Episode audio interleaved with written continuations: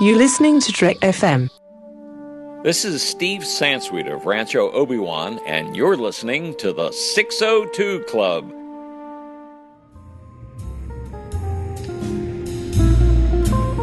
There was a little bar in Mill Valley where all the Starfleet trainees used to go. The 602 Club. You know it. I was there more times than I can remember.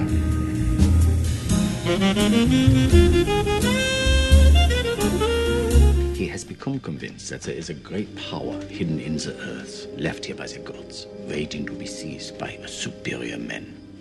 So when he hears about my formula and what it can do, he cannot resist. Schmidt must become that superior man.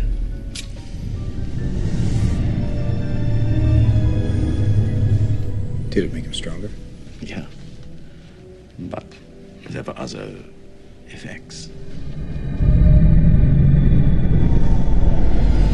The serum was not ready. But more important, the man. The serum amplifies everything that is inside. So good becomes great, bad becomes worse.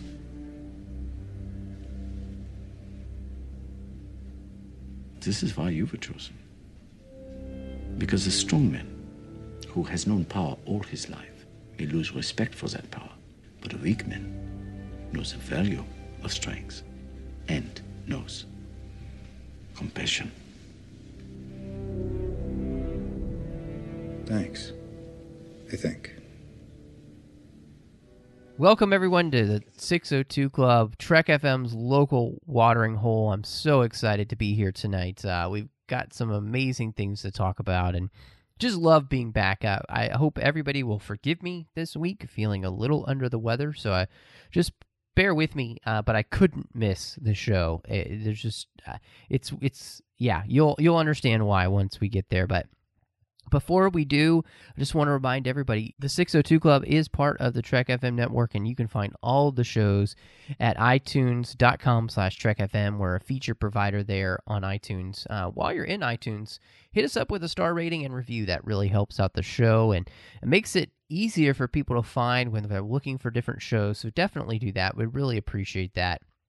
You can find us on Twitter at TrekFM. We're on Facebook at facebook.com slash TrekFM. We're online at TrekFM.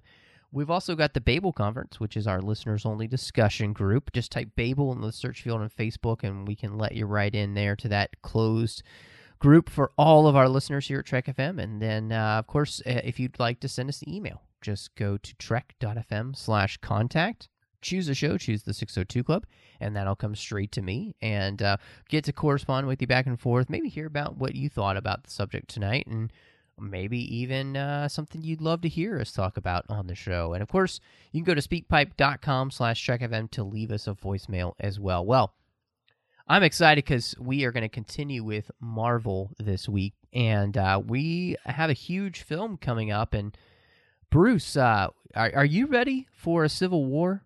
I am so ready for a Civil War, and I'm living in Atlanta where Civil War is such a big deal, and I'm glad that we're going to concentrate on a different Civil War instead of the American Civil War.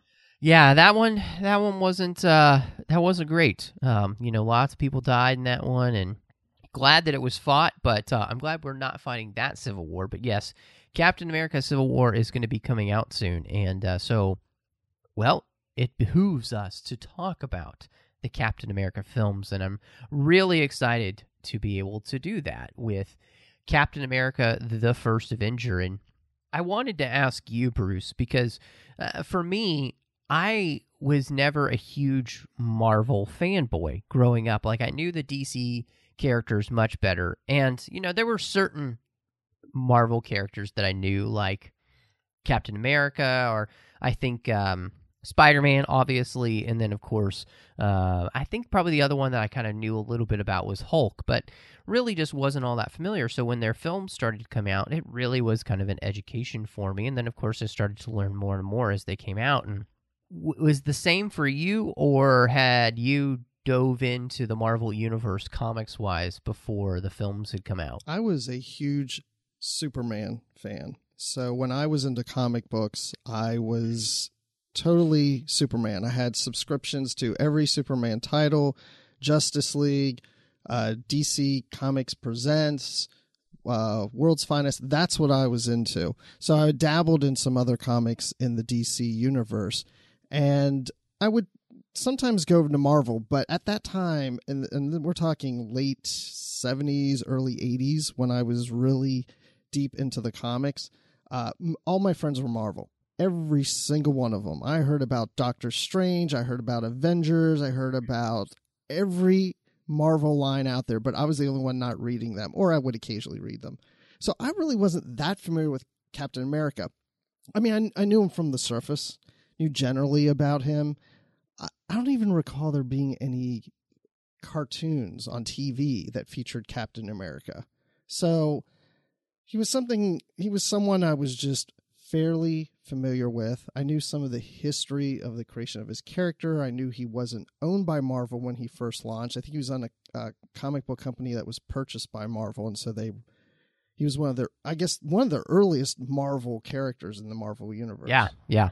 So yeah, um not all that familiar. So it was it was I was very anxious to go in and see this movie when it first came out because I wanted to know more about Captain America and would I really like him or wouldn't I?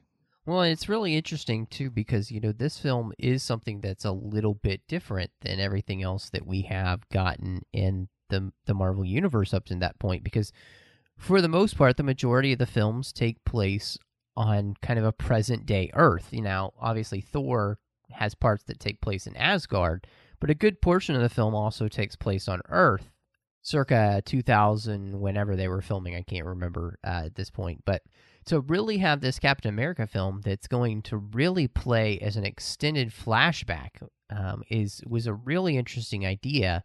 And you know to me the the more i learned about captain america the more i was kind of glad that they stayed with the very classic origin of captain america you know that he's that scrawny guy and uh, World War II time period who wants to go to war, but nobody will let him. And, you know, he gets picked up for a special scientist program and turned into the only super soldier that we've ever had. And, uh, you know, I, I thought that that was a really great way to go and kind of a bold move. You know, at that point, period type pieces, you know, had weren't weren't all the rage you know, to, to do like a throwback film like this, like uh, World War II or something like that. So uh, I think a bold move for Marvel, uh, but I'm glad that they went a little bit different with Captain America. It's almost like they had to do that.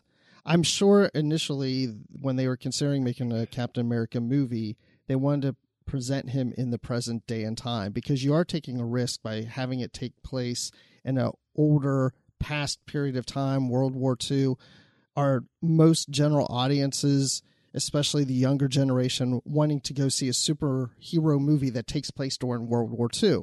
Probably not. They probably want to see it more modern day. But with Captain America, that's what Captain America is all about. Captain America was created, hence the name Captain America. He's he was created that character was originally created to portray fighting against Hitler and fighting against the enemies of World War II on behalf of the United States of America.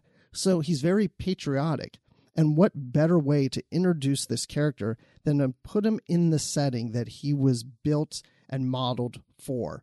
But at the same time, introducing the chapters at the beginning, at the end of the film to show that he is also part of our modern day universe. So, starting off the film, it starts off modern day today and then takes that look back. And I think it's so appropriate and worked so well to have him in that environment.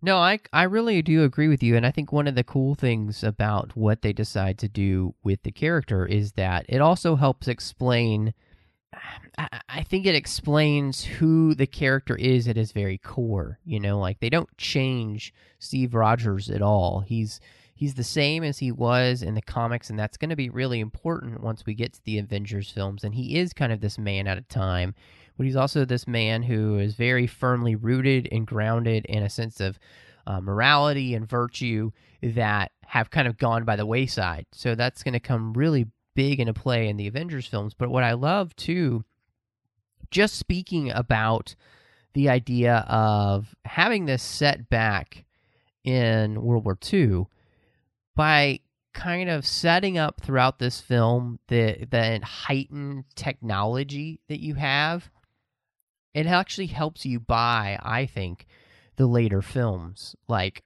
uh, you know when you're talking about iron man and uh you know obviously the incredible hulk is really based off their work of trying to create another super soldier. They even reference captain america. You know those kind of things i, I think um that uh, enhanced science that we see back in World War II and all of that helps explain why, you know, Marvel is kind of in an alternate universe, really, because it's not really our world, you know, and so it, it does a great job of just setting up that um, science had moved a little bit farther along than we have even now um, by World War II. And then, of course, when, when we get into the other films. So I just think it was a wise decision all around. Um, and mainly too, it just doesn't mess with the Cap origin story. I think it it really pulls the best of, of all the things from that origin story and it really lets it shine. And I, I think to me that was the the best part uh, of this film. And it was a nice change of pace. You know, when I was talking about the idea it's a little bit different. I, I think it, it helped set this one apart from Thor and Iron Man and the Incredible Hulk, and it gave it a completely different feel, which was great, you know, at this point because, you know, we're four films in. We've had two Iron Mans, an Incredible Hulk, and a Thor. You know, it's it's great that this film does feel completely different. It's very opposite of Thor, with Thor feeling feeling very mystical, sci-fi, taking place in a different universe. Uh, and of course, Thor does come to our universe and participates in, in that environment for most of that movie. But now we're seeing Captain America take place in a more grounded historical universe of our of our time, of our past century. And I think for me watching that, I think it was kind of nostalgic in the fact that I've comic books really took off with superheroes and comic books in that period of time, the late 30s and into the 40s. And to see a superhero movie take place in that time just just made it feel right. It felt like it should start there.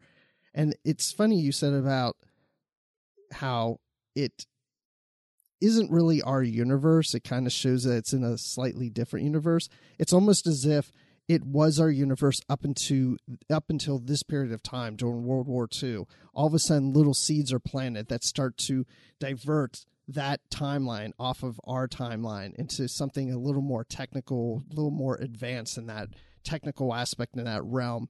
Like you're saying, with going, you know, the seeds of Hulk in there and the seeds of Iron Man in there. It's all there. It's all planted. So to say this movie is the first Avenger, it really is the first Avenger movie if you look at the scope of all the Avengers together, this is the one that plants those seeds. Well, it is interesting too that they had kind of wanted to film this film first, and uh, Jon Favreau wanted to do Iron Man, and so um, that's what they went with first.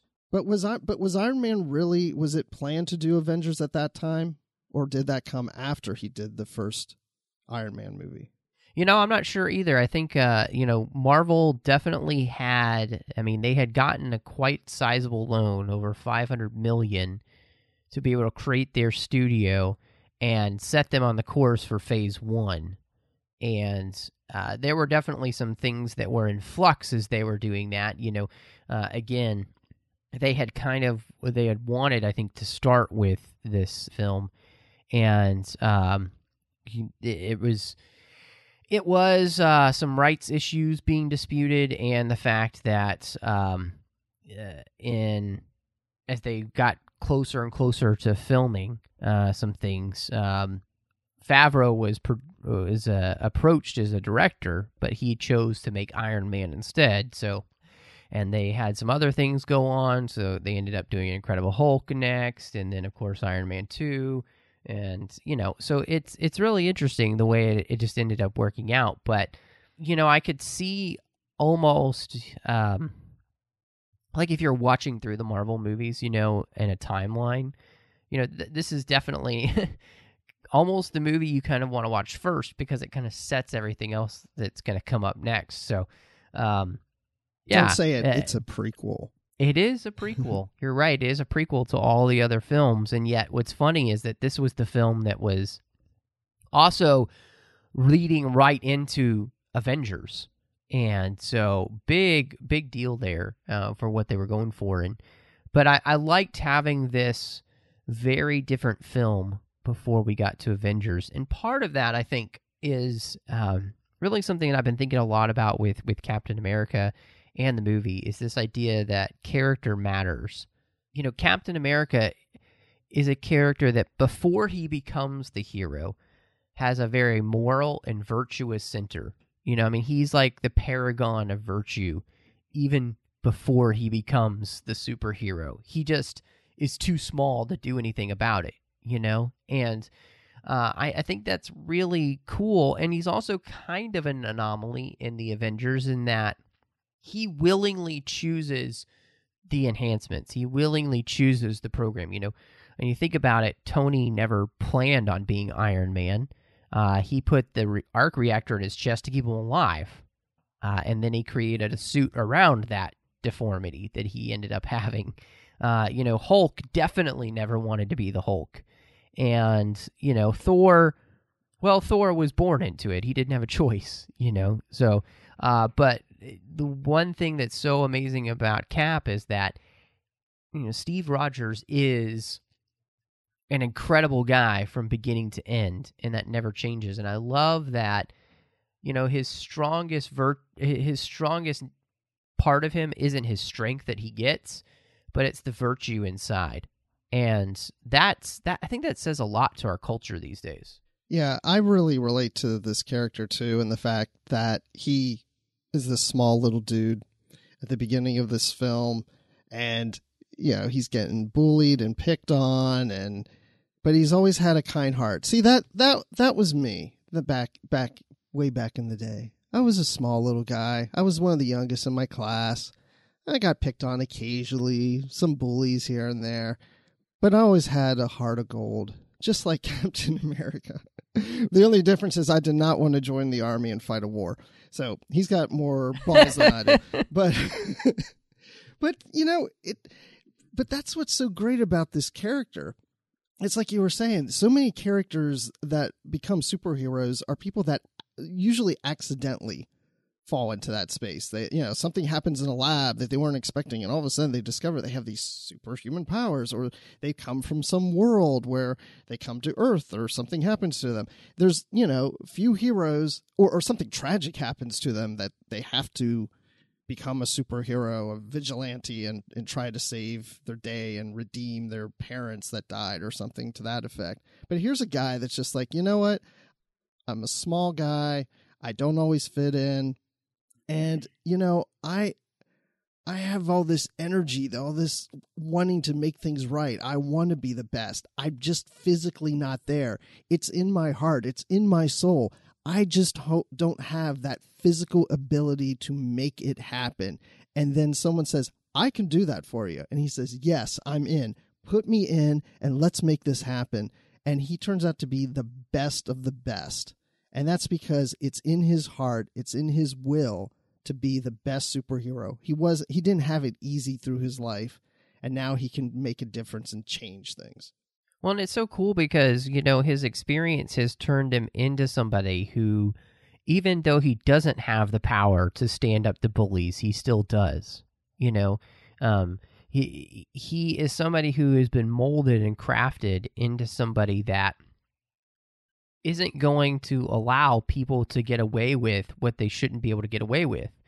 And you know, it, it's so cool because you know Cap has always known the difference between right and wrong, and for standing up for the little guy, even when he was the little guy.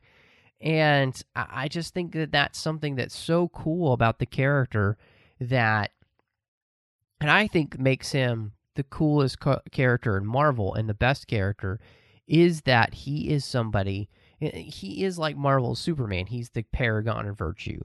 And there's nothing that can kind of touch that. And it doesn't mean he's perfect, but it just means that he is a guy who has a moral center that cannot be shaken. You know, and I think that's a really awesome thing. Again, in a world where morality and virtue aren't something we hold into high esteem. I just look at some of the other superheroes in the Marvel universe. Cap is is not that guy, you know, and it, it's going to be interesting because you know right from this into Avengers where he's thrown in with a a, a world of moral relativism and you know characters that um, are all doing things for their own benefit uh, and uh, for their own agenda and stuff. And Cap's just the guy out there who's always just trying to do the best thing for as many people possible, even if it costs him his own life. And you know, just just awesome, you know. Like I I love Captain America because of what he stands for and who he is. And um, if you do it right, it, it, it, it comes off great. And that's what I think they really do here with this whole thing is Cap is the ultimate Boy Scout. But somehow they are able to make this story really interesting and really relevant and uh, not boring. You know, that's the thing about Superman. People always say that he's boring because he always, you know, he's just a big blue Boy Scout.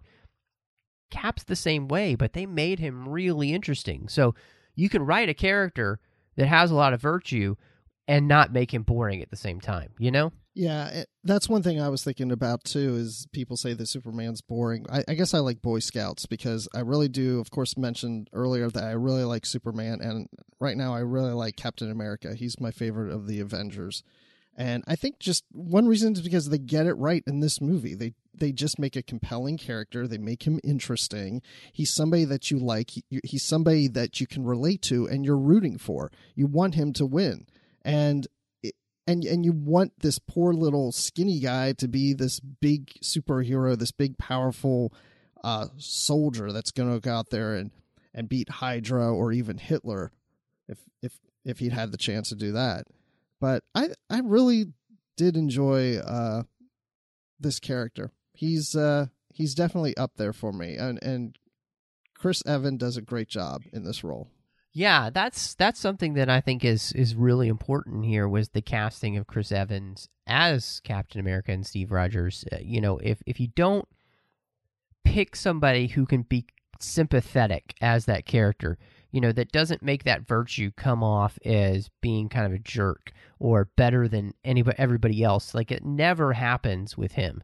And what's so wonderful is that, you know, even when he gets his powers, people are still telling him, "No, no, no, you can't you can't do things." You know, that's what's so interesting. Like he's still facing the same issues once he gets his powers and he has to go out there and he has to prove himself, you know, and Chris Evans just brings a heart and a soul to this guy that is really is really special. You know, uh, there are certain characters that we think of in our heads as the people that played them, and I think Chris Evans for Captain America for a really long time, you're just to think him.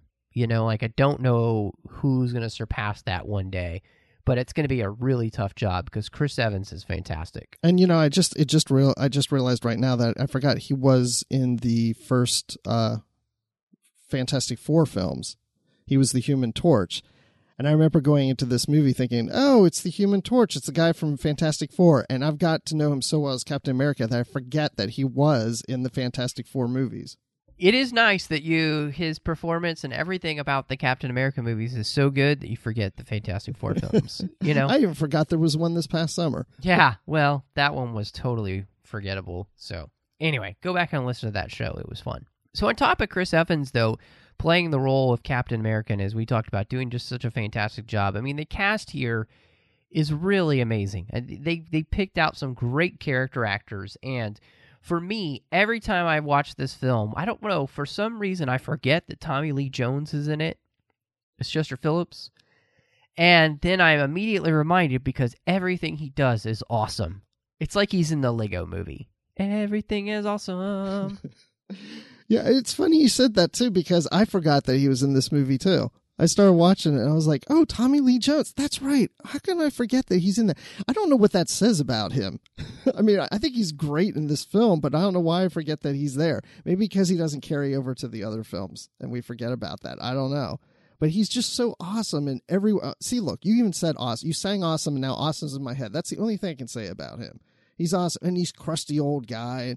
But you know, in a lot of ways, his characters are all the same. They're all Tommy Lee Jones, and that's okay just put Tommy Lee Jones as Tommy Lee Jones in any movie and it's going to work. Well, what's great about him is, like you said, you know, he's not going to carry over into the other Cap films. And you need somebody that immediately has gravitas and that kind of like uh, gravelly, gritty nature of his. But he is also like, you, you think that somewhere under underneath all of that, there's just a big teddy bear waiting to get a hug, you know? Um, and Eh, he just he's able to do all of those things in this role. And the way that he cares about the men under his command obviously Hayley Atwell's peggy carter under his command—to everybody you know he, he's trying to take care of all of these people and win help win this war. And everything he does like it's comedic gold it's dramatic gold it's just gold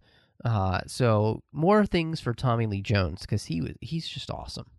Which leads me, you know, to kind of talk about uh, Hayley Atwell playing Peggy Carter, and and you know, after so much time now with Peggy Carter for both seasons of Agent Carter, I just, you know, I I love Hayley Atwell, and I think she was just the perfect choice to play Peggy Carter because man, does she go toe to toe with everybody and do such a good job.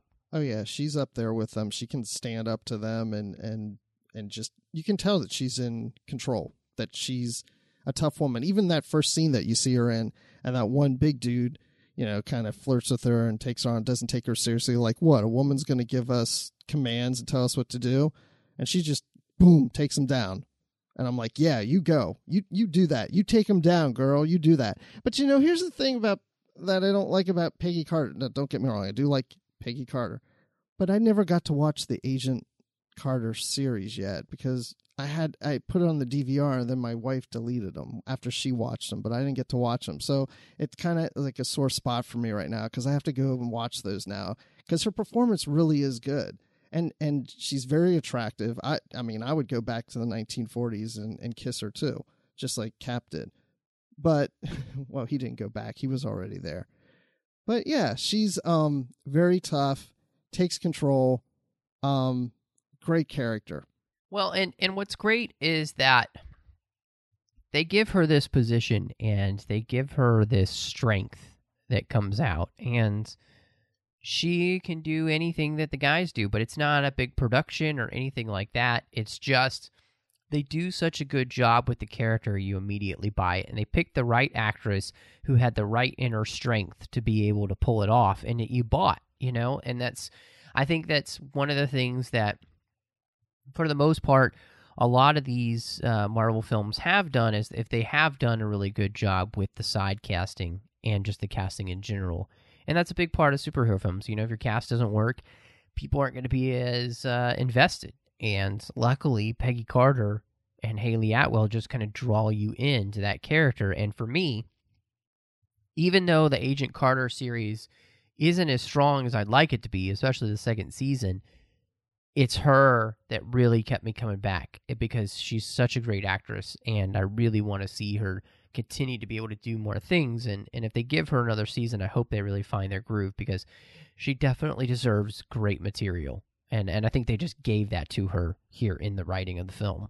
Well, we've got uh, Sebastian Stan, who, uh, which that's a that that doesn't seem like a real name. Sebastian no, Stan. It, it sounds like Shaw. Yeah, that that's really interesting. Uh, but he plays Bucky Barnes, you know, the good friend of Captain America, which I love. And then you look at the old comics, that Bucky Barnes is like this plucky little kid that's his sidekick. Yeah, he's like Robin for So- Batman. Exactly. And they definitely don't go that way at all. But I feel like they, they again they they chose somebody who could play the different sides, you know. The guy who is the one protecting Steve at the beginning and then the guy who's being protected by Steve by the end. You know, I, I, they they just really picked a great actor who had a good range, and which obviously was really important as you get into Winter Soldier, and you really need to be able to buy this guy as like you know badass. And uh, yeah, I really liked him. Um, and uh, you know, he doesn't have a ton to do in this film, but I think he does it really well. And then the fact that they bring him back, um, yeah, great job by him. Yeah, he really does a great job playing a good friend. Somebody who it's almost like he's an older brother to Steve Rogers, and then later the roles reverse. And he balances that so well. He's consistent with the character, but to the point that he doesn't overplay it to be this this guy that is much bigger and broader and maybe tougher than Steve in the beginning, that they're just good friends.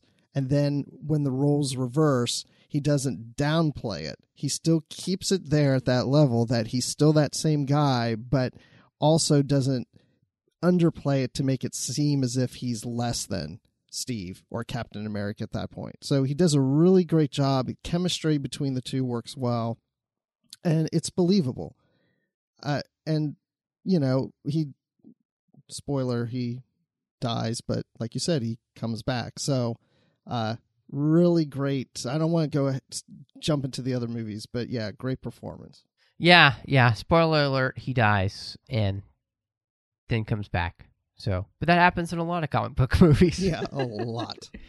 well, I liked, uh, and I thought it was interesting that um, you know Iron Man two had come out, and John Slattery had played a older Howard Stark, and so they brought in Dominic Cooper to play Howard Stark like in his prime.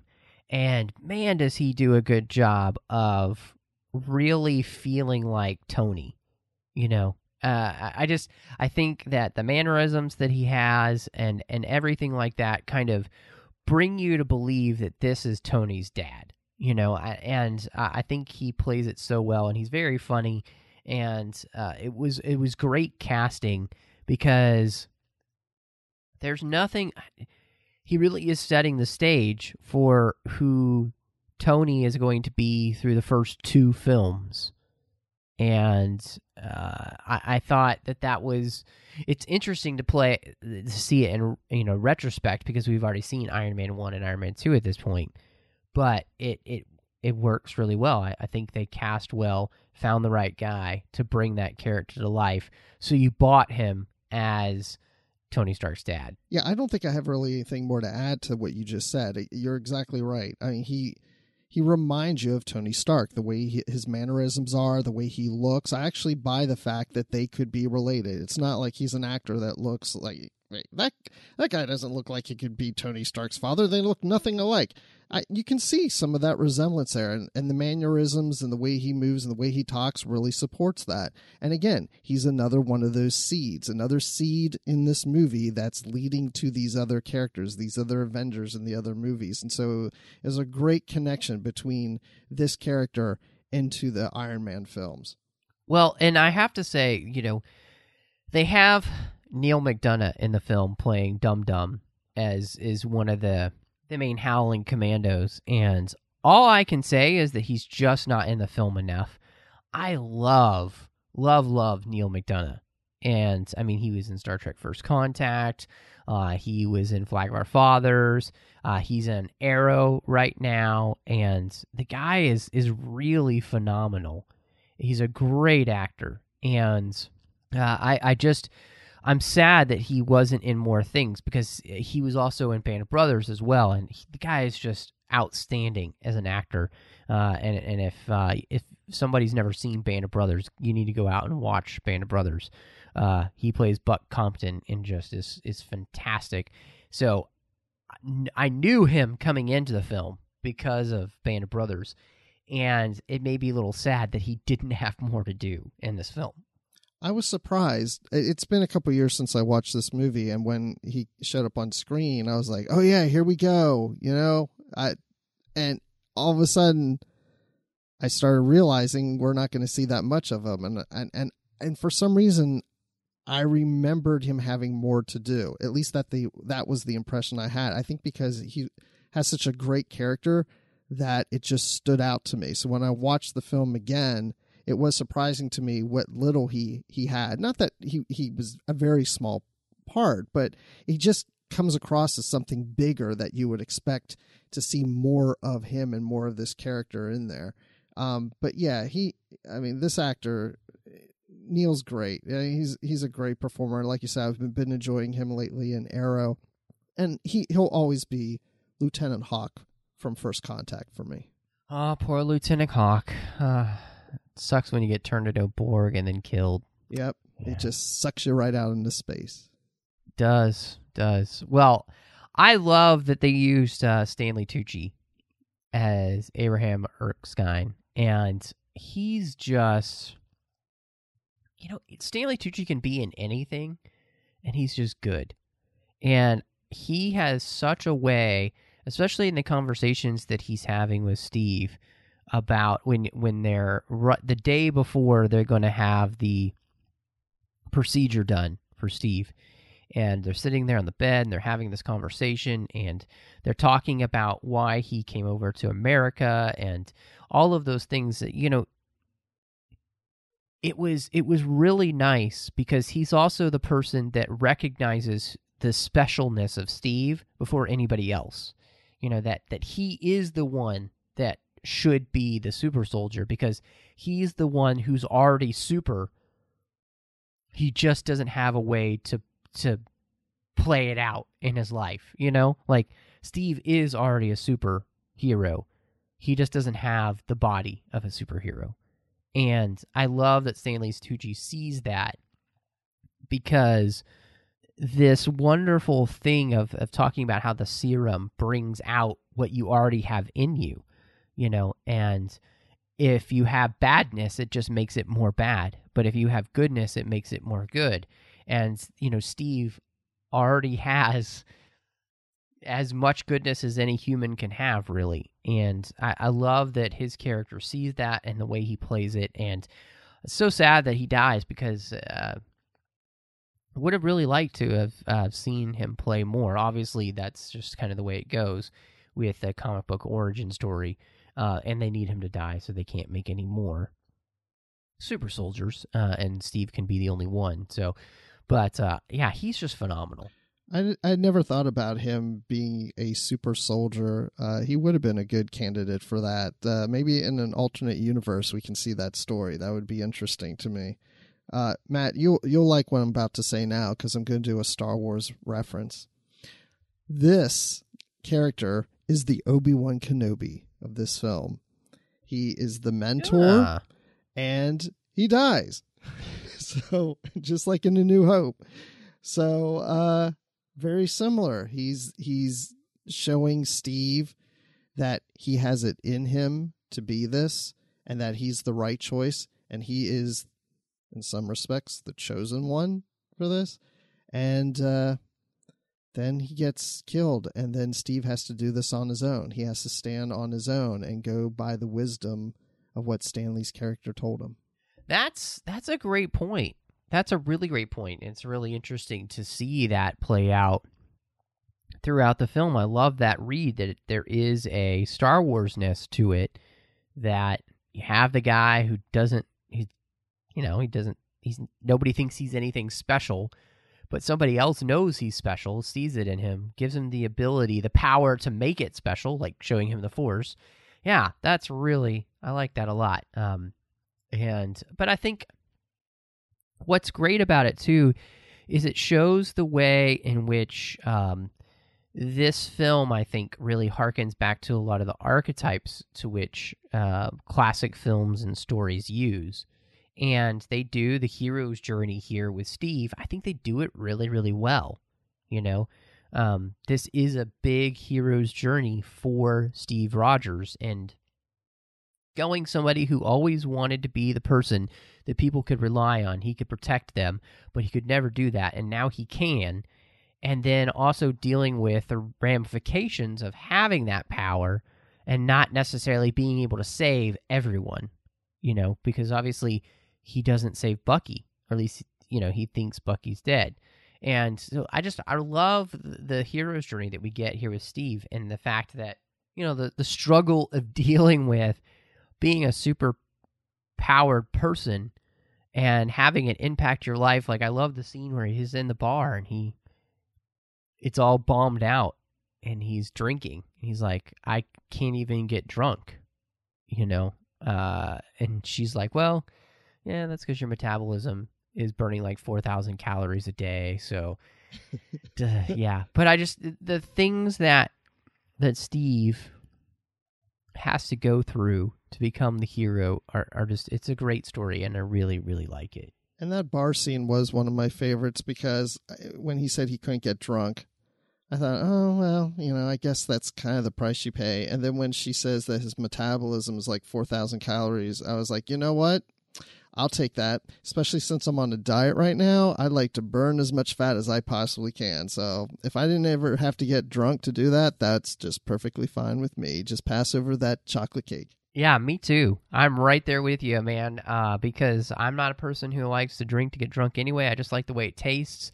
So you know uh so yeah if i could have my cake and eat it too that's perfect so sign bruce and i up for uh super soldier Yeah, serum. let's do it. so that's what we're saying well the the villain here you know hugo weaving is johann schmidt or the red skull i think is really interesting as a villain especially in the marvel universe because he is about as Bond supervillain as it gets. I mean, and what's and what's interesting is he's playing next to Hitler in this film because we're during World War II, and the fact that somehow they make him feel almost worse than Hitler is kind of crazy.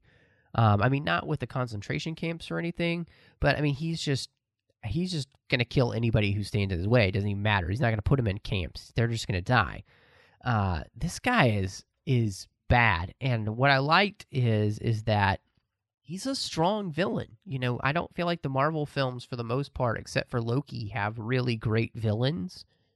I feel like this guy is a really it's a really strong villain. You know, anytime you have a guy who's wanting to take over the entire world and has a good plan to do it and there's only one guy to stop him, that's that's not bad, you know, especially in a superhero movie. And they I feel like they just make it work.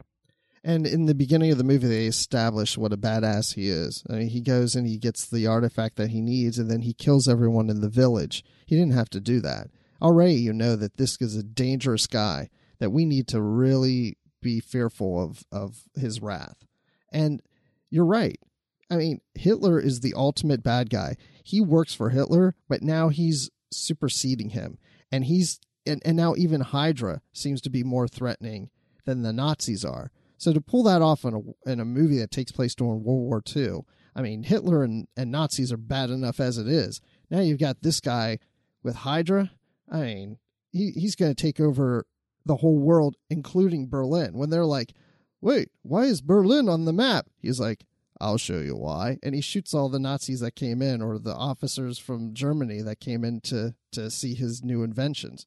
So he was very much uh, in strength equal to Captain America. So, of course, when you have to have those fighting scenes, they have that same strength that they can fight with each other. But he's the opposite of Cap. Cap had a good soul, got the strength, and it just it just enhanced his his goodness. And this enhanced our villain's badness, and therefore he is the Red Skull. Well, and it's funny. Uh, you never think of Hitler making a deal with the devil, but that kind of happens oh, in yeah. this film. You're right. This is the devil. Yeah, I mean, he, he really plays that well, and and I.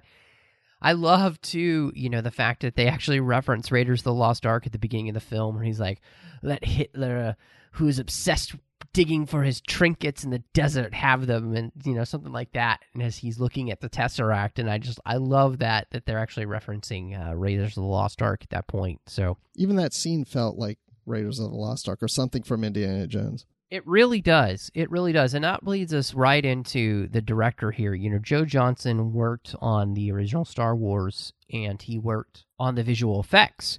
And then, of course, he worked on the Indiana Jones series. And then he directed uh, The Rocketeer, which is one of my favorite films, and you can really see the influences here that he I I really think he was the right person for the job to make this work, to make it believable and make it fun because it has that Indiana Jones Rocketeer with a side of Star Wars kind of feel to it, like you were talking about. Like it, it's really you have somebody I feel like who understands the pulp genre, and like you said, you know, the 30s and the 40s were the highlight for I mean, the golden age for comics, and I feel like he's doing such a great job of bringing that together, and I, I really like his direction here, and I think he does a, a fantastic job of making a period piece film work because he's putting it in the same light as something like Indiana Jones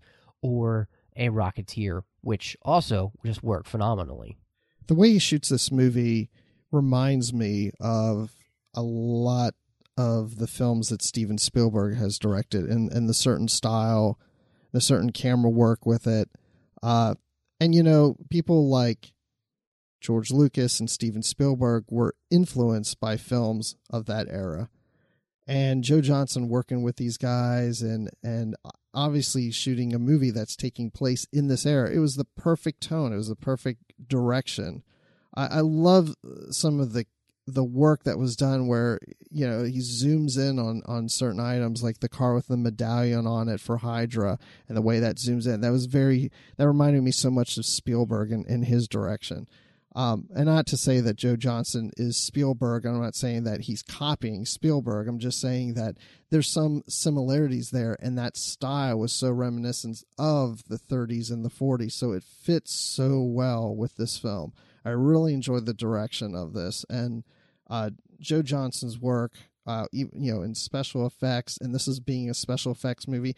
You know, things are getting better as we go along with these films, where special effects don't always stand out as oh you can tell that's fake or oh you can tell that's CGI. They're, a lot of the films are getting better and better with that. They seem to find the right balance and the right blend, and that certainly was in here. There was a few few times when we saw the the little Steve Rogers where I could tell it looked a little manipulated, but uh, but a lot most of the time it looked so good and so real.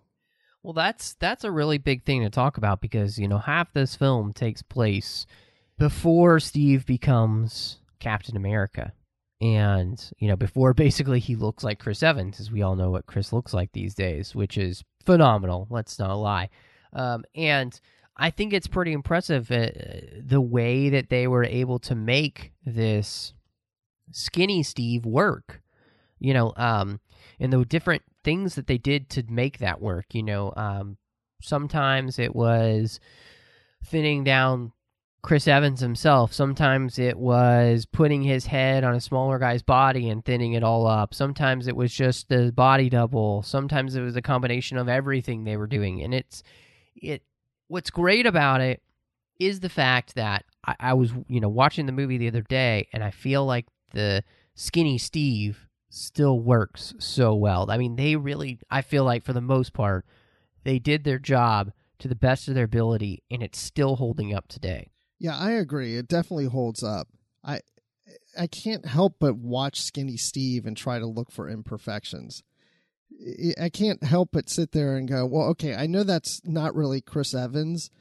And so I'm constantly watching that going, okay, does that look good? Does that look real? Does that in in some ways it's distracting when you know that's not really the actor, but it looks so good, it's so believable, and you know I almost think that's probably what he looked like when he was 14 years old. It's too bad, uh, you know, he couldn't just go back into the past and grab his 14 year old self to come and play that part in this movie. But uh, and I actually saw uh, Chris Evans in a movie not that uh, just this weekend. I don't know what my daughters were watching on Netflix, but it was a movie prior to this, and and not to say that he was small, but he was a little smaller than what uh, he is as Captain America. So he really bulked up for this movie. Yeah, he did. I mean, uh, even those aforementioned um, Fantastic Four films that we were talking about, he was not this big, and um, so he he definitely changed his body quite a bit for this. And and it was interesting because they knew they weren't going to be able to do the thing where you know he could get real skinny so he could do the part and then he could bulk up. They just didn't have the time to be able to do that. So they had to think of all these other ways and use the technology to the best of their ability and i, th- I really do. I think it's it's fantastic and it works so well. Next to that uh, was interesting to me is that i like I don't think most of the Marvel films up to this point have had a really strong soundtrack, but this is the one that kind of stands out for me because I can actually remember the theme, the Captain America theme. You know, it's this kind of wonderful, melodic, patriotic feel to it. And I, I think Silvestri did a, a pretty good job. Um, uh, and I really wish that I felt like music and soundtracks were more important to the Marvel films because this one, I think it needed to have a good one. You know, it, it needed to have something that sounded different, sounded classic, and I think he does a a really good job of making that happen.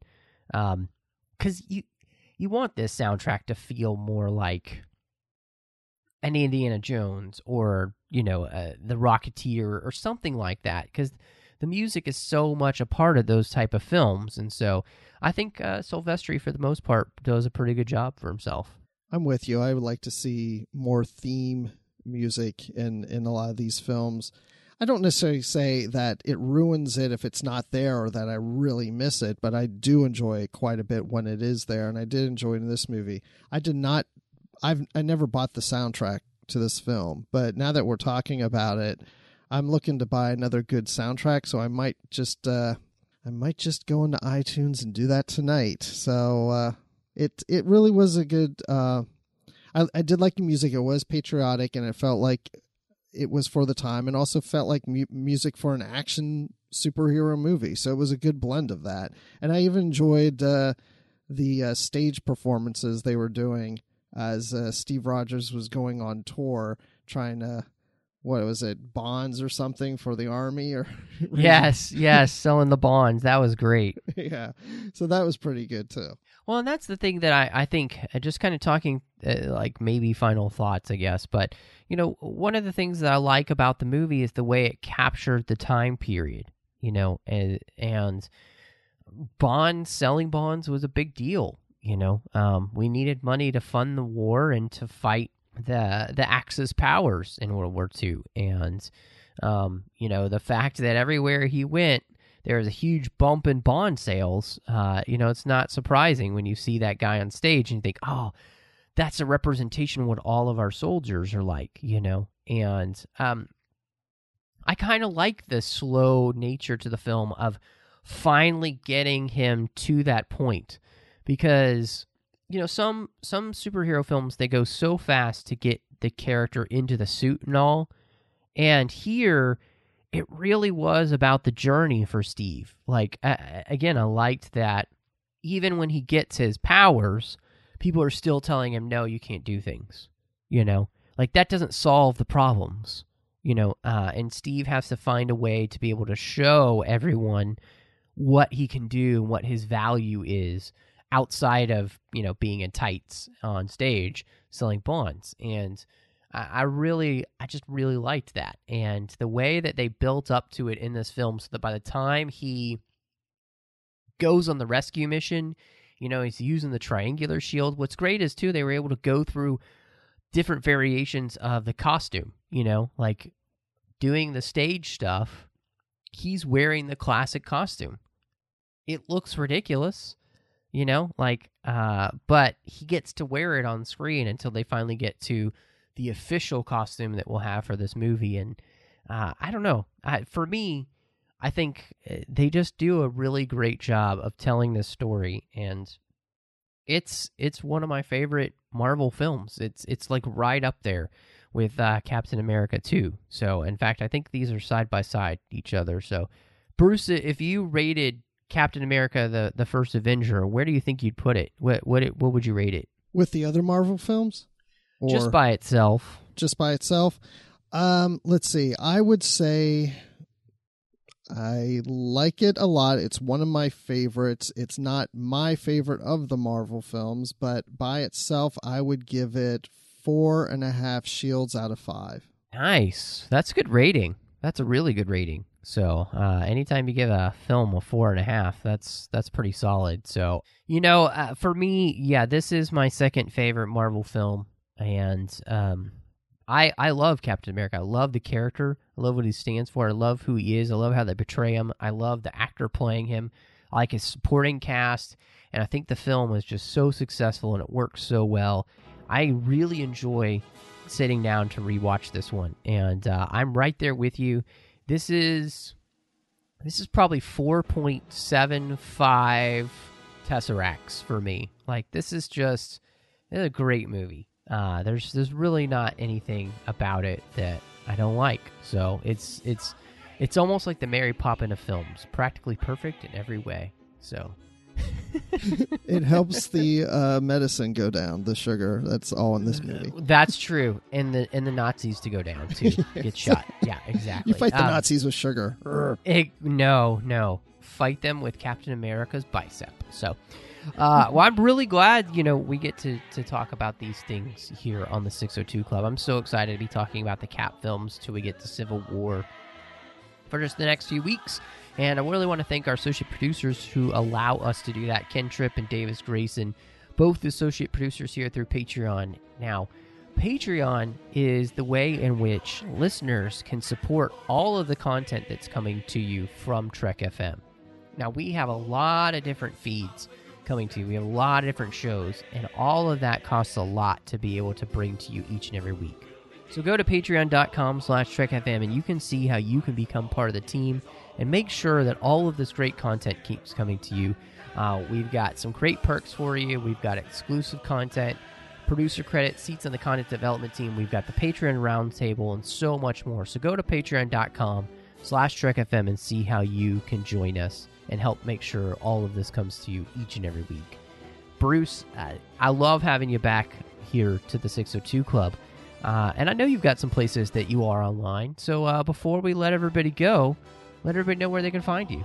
Well, if I'm not here in the 602 club and I've noticed that for some reason on this show I'm not getting drunk, so maybe I've got that Captain Mar- uh, America thing going on right now.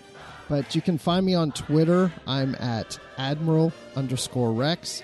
And uh, I occasionally do some things over there at StarWarsReport.com. Awesome, man. Uh, thanks for being here. And of course, you can find me on Twitter at MattRushing02. You can also find me doing the Orb with Chris Jones here in the network where we talk about Deep Space Nine. I am also on Literary Treks with Dan, and Bruce likes to show up there every once in a while. We're talking about the books and the comics of Star Trek. Uh, I also do another show with my friend John Mills over on the nerdparty.com, and that is called Aggressive Negotiations, and it is all about Star Wars.